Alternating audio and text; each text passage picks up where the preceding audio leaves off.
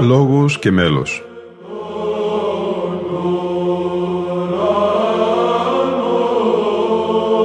Προσεγγίσεις στη μυσταγωγία της ψαλτικής τέχνης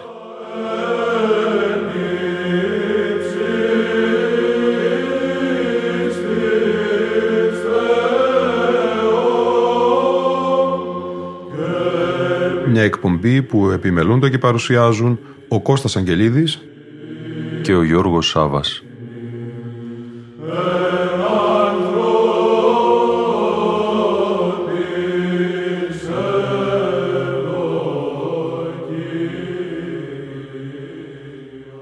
Αγαπητοί φίλοι ακροατές και φίλες ακροάτριες, το πρώτο μέρος της σημερινής μας εκπομπής θα είναι αφιερωμένο στην Κυριακή του Τελώνου και του Φαρισαίου. Για τη σημερινή εκπομπή αντλούμε από τη μελέτη του Μακαρίου ιερομονάχου της Ιεράς Μονής Σίμωνος Πέτρας «Μυσταγωγία της Μεγάλης Τεσσαρακοστής των εκδόσεων Ίνδικτος». Η μελέτη με υπότιτλο «Συμβολή στην θεολογία του λειτουργικού χρόνου» σε μετάφραση στα ελληνικά από τα γαλλικά Πολυξένης Τσαλίκη Κιώσογλου στοχεύει στην ανάδειξη του μυσταγωγικού χαρακτήρα του λειτουργικού χρόνου κατά την περίοδο της Μεγάλης Τεσσαρακοστής. Η υμνογραφική κατήχηση, έτσι όπως διευθετείται από την Κυριακή του Τελώνου και του Φαρισαίου μέχρι το κατόφλι της Εβδομάδος των Παθών, εκθέτει μια εκτενή πνευματική διδασκαλία προορισμένη να καθοδηγήσει τον πιστό στην ασκητική του προσπάθεια. Αυτός και καθαρμένος και απελεύθερος των παθών θα μπορέσει έτσι να μετάσχει με όλο του το είναι στον θάνατο και στην Ανάσταση του Χριστού γενόμενος ένα με Αυτόν τόσο στην γένωση όσο και στην δόξα Του. Πρέπει να σημειώσουμε ότι στο Τριώδιον, όπως και στα κείμενα των Πατέρων, η δογματική διδασκαλία ποτέ δεν χωρίζεται από την πνευματική. Το δόγμα εδώ εκτίθεται για να κατευθύνει και να ζωοποιήσει τον ασκητικό βίο. Στον βαθμό που έχει καθαρθεί, μπορεί ο άνθρωπος να φτάσει στην γνώση της αληθείας. Ως μνημείο της μοναστικής πνευματικότητος, το τριώδιον θεμελιώνει την κατήχησή του σε δυναμική ανθρωπολογία, όπως εκτίθεται κυρίως από τους Καπαδόκες πατέρες και τους διαδόχους τους. Όπως σωστά παρατηρεί ο πατήρ Ιωάννης Μέγεντορφ, το τριώδιον προϋποθέτει προπάντων ένα σύστημα πατερικής ανθρωπολογίας, σύμφωνα με την οποία ο άνθρωπος δεν είναι πραγματικά άνθρωπος παρά μόνον αν είναι σε συνεχή κοινωνία με τον Θεό τότε είναι και πραγματικά ελεύθερος.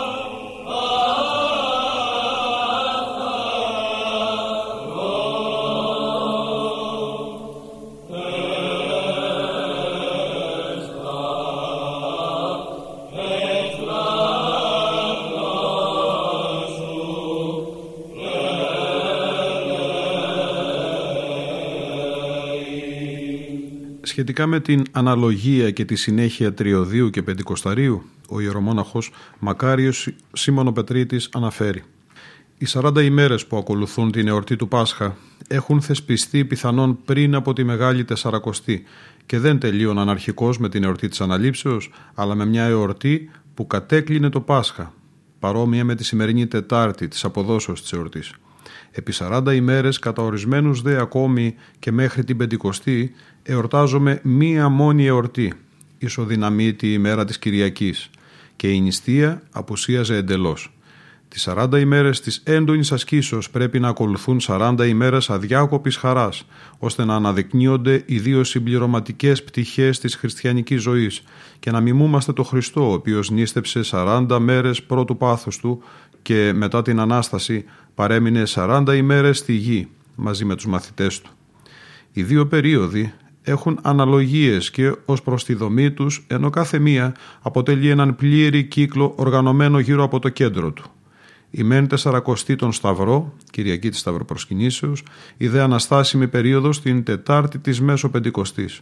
Οι δύο αυτές εορτές έχουν ως κεντρικό θέμα κάτι πολύ διαφορετικό. Αφενός την προετοιμασία για την προσκύνηση του Τιμίου Σταυρού της Μεγάλης Παρασκευής που εκλαμβάνεται με την κοσμολογική της έννοια και αφετέρου την διδασκαλία του Χριστού μέσα στο ναό, ως πηγή ζωής, σε δομικό όμως επίπεδο, λειτουργούν κατά παρόμοιο τρόπο. Για την Μεσοπεντηκοστή ψάλουμε «Πάρε στην ημεσότης ημερών των εξωτηρίου αρχομένων εγέρσεως, πεντηκοστή δε τη θεία φραγιζομένων και ότι λάμπει τας λαμπρότητας αμφωτέρωθεν έχουσα» τιμά τον Χριστός ως Μεσίτη και επιβεβαιώνει έτσι την συνέχεια μεταξύ του απολυτρωτικού έργου του Χριστού και εκείνου του Αγίου Πνεύματος.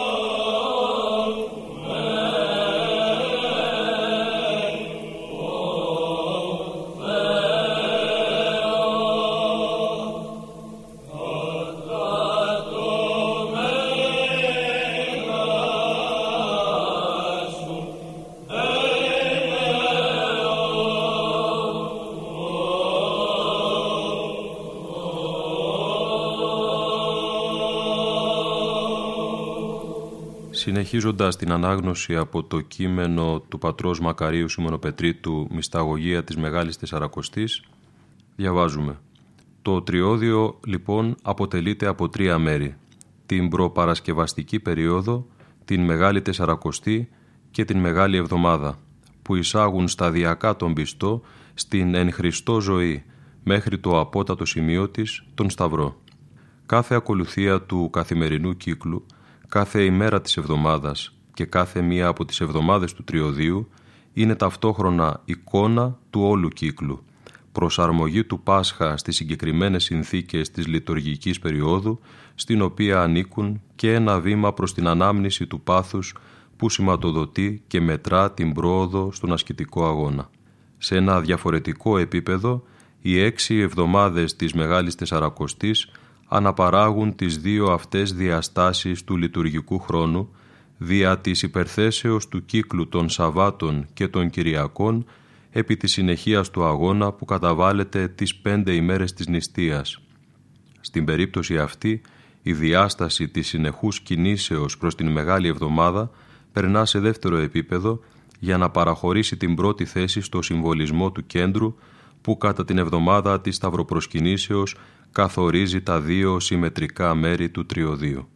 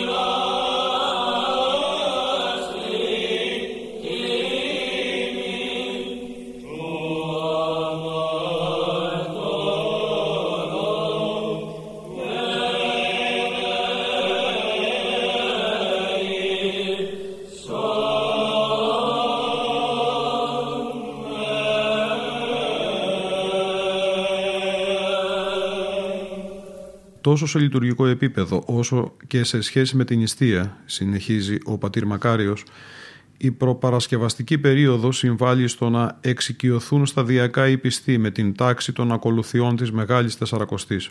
Γι' αυτόν τον λόγο, η πρώτη αυτή Κυριακή, η οποία σηματοδοτεί την έναρξη του τριωδίου, παρουσιάζει λίγες ιδιαιτερότητες.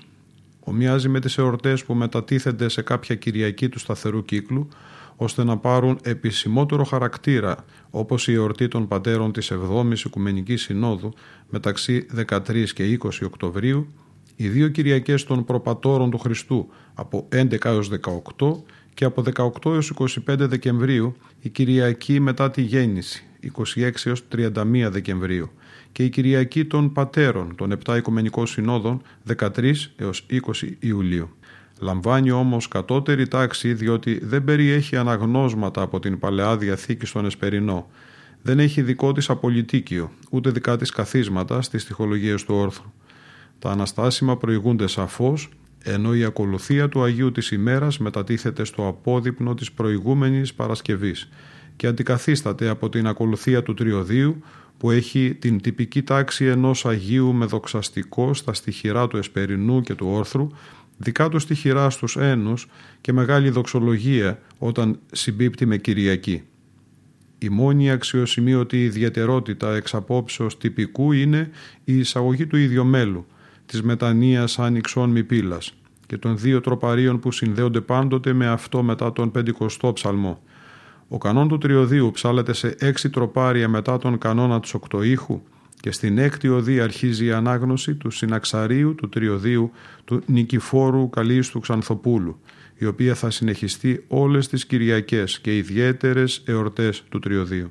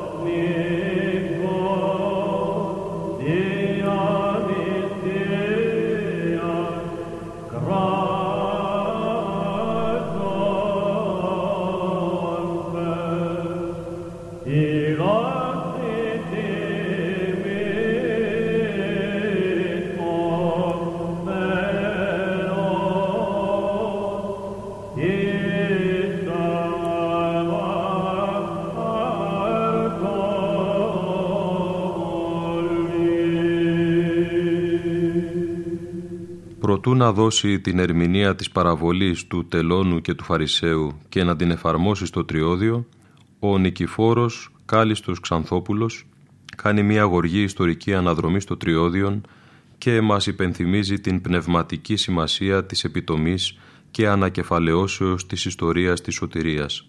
Διακρίνει, όπως αργότερα και ο Άγιος Σημεών Θεσσαλονίκης, τις τρεις εορτές της Κυριακής Τελώνου και Φαρισαίου, του Ασώτου και της Απόκρεο, από την Κυριακή της Τυροφάγου, η οποία σηματοδοτεί την είσοδο στη Μεγάλη Τεσσαρακοστή.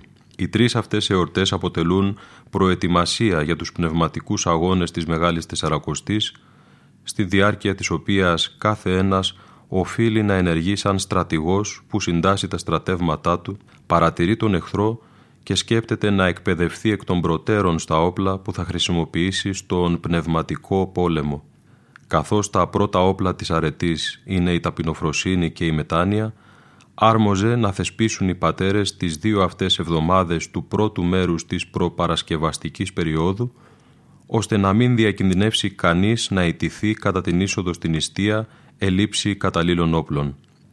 Για να εισέλθει κατάλληλα οπλισμένος στον αγώνα, ο χριστιανός οφείλει να ασκείται ήδη από το άνοιγμα του τριωδίου στην πρώτη των αρετών, την ταπεινοφροσύνη, να αναγνωρίζει στο πρόσωπο του τελώνει τον εαυτό του, να μιμηθεί την ταπεινοφροσύνη του και να αποφύγει τα αμαρτήματά του, ενώ πρέπει να μιμηθεί τις αρετές του Φαρισαίου και να αποφύγει την αλαζονία του. Ή ακριβέστερα, η νηστεία και η άσκηση που θα κάνει κατά την Μεγάλη Τεσσαρακοστή πρέπει να γίνουν μέσα ταπεινώσεως της ψυχής, δια της ταπεινώσεως και του μόχθου του σώματος.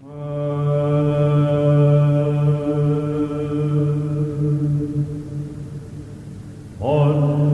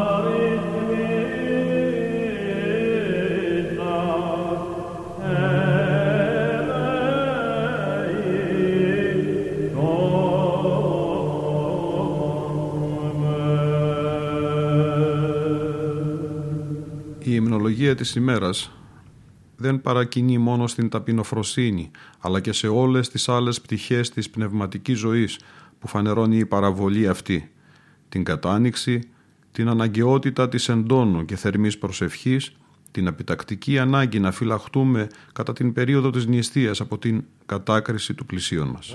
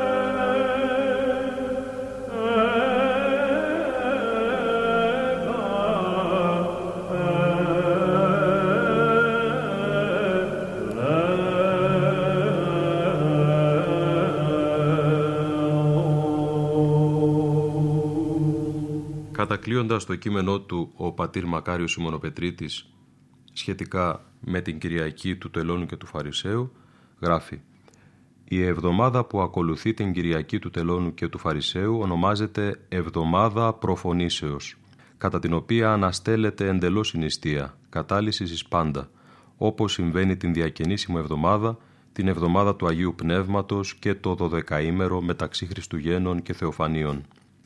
Η κατάλυση της νηστείας εντάσσεται στην περίοδο της σταδιακής προετοιμασίας για την είσοδο στην Μεγάλη Τεσσαρακοστή. Δίνει στους αθλητές την δυνατότητα να παίρνουν δυνάμεις για τον ερχόμενο αγώνα και να αισθανθούν έτσι μέσα τους κατά σαφέστερο τρόπο κάθε ένα από τα βήματα που θα τους οδηγήσουν προς την νηστεία του Τεσσαρακονθημέρου. Μπορούμε να διαπιστώσουμε ότι η εβδομάδα αυτή αντιστοιχεί συμμετρικά με την εβδομάδα της διακινησίμου κατά την οποία επίσης έρεται η νηστεία, εις τρόπον ώστε οι δύο αυτές καταλύσιμες εβδομάδες να πλαισιώνουν ως δύο ορόσημα την περίοδο της καθάρσεως και ετήσιας επικαιροποιήσεως της βαπτισματικής εμπειρίας, αναδεικνύοντας έτσι περισσότερο την ενότητά της. Η νηστεία της Μεγάλης Τεσσαρακοστής εμφανίζεται συνεπώς ως σαφώς διακεκριμένη από τις άλλες περιόδους νηστείας του έτους, ή μάλλον ως ανακεφαλαίωση και σύμπτυξή τους. Παρότι η παρακίνηση να αρχίσουμε το τριώδιο με την ταπείνωση του τελώνου και η παράδοση που προβλέπει την κατάλυση της νηστείας διακρίνονται ως προς την προέλευσή τους, συνδέονται ωστόσο μέσα στην ορθόδοξο λειτουργική αίσθηση και συντείνουν ώστε να δώσουν σε εκείνους που προετοιμάζονται να εισέλθουν στην αρένα έναν αραβόνα και μια πρόγευση του λαμπροφόρου Πάσχα.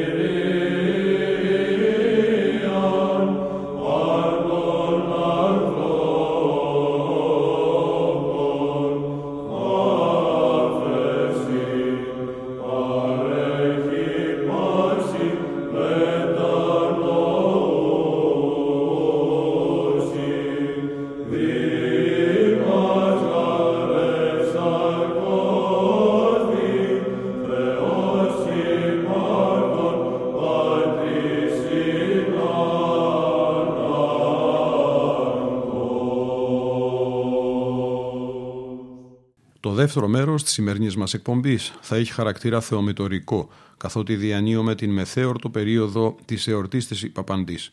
Στον όρθρο της Κυριονίμου ημέρας, μετά τη στοιχολόγηση του ψαλτηρίου και την ψαλμόδηση των καθισμάτων τροπαρίων, συνηθίζεται να ψάλεται πολυέλεος και ακολούθως εκλογή από τον 44ο ψαλμό. Από τον χορό των βατοπεδινών πατέρων θα ακούσουμε στίχους εκ του πολυελαίου λόγων αγαθών σε ήχο τέταρτο Άγια σε μέλος Γεωργίου Ιερέως του Ρησίου. Ο ιερεύς και μουσικός Γεώργιος Ρήσιος ήταν μαθητής του Σιμεών Πέτρου του Αγίου Ταφίτου με πολλούς μαθητές και ο ίδιος. Έψαλε και ιεράτευσε για 40 χρόνια στο ναό των Αγίων Θεοδόρων στην Κωνσταντινούπολη όπου κοιμήθηκε στα 1867. Τον χορό των βατοπεδινών πατέρων διευθύνει ο Κώστας Αγγελίδης.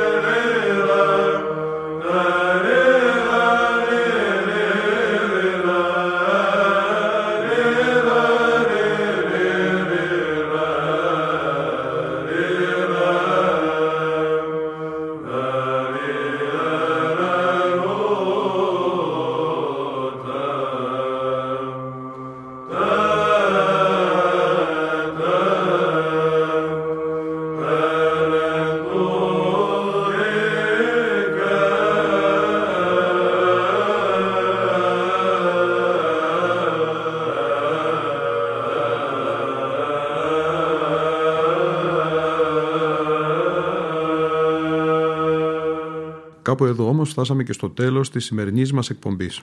Ήταν η εκπομπή Λόγος και Μέλος που επιμελούνται και παρουσιάζουν ο Κώστας Αγγελίδης και ο Γιώργος Σάβας. Στον ήχο ήταν σήμερα μαζί μας η Λίνα Φονταρά.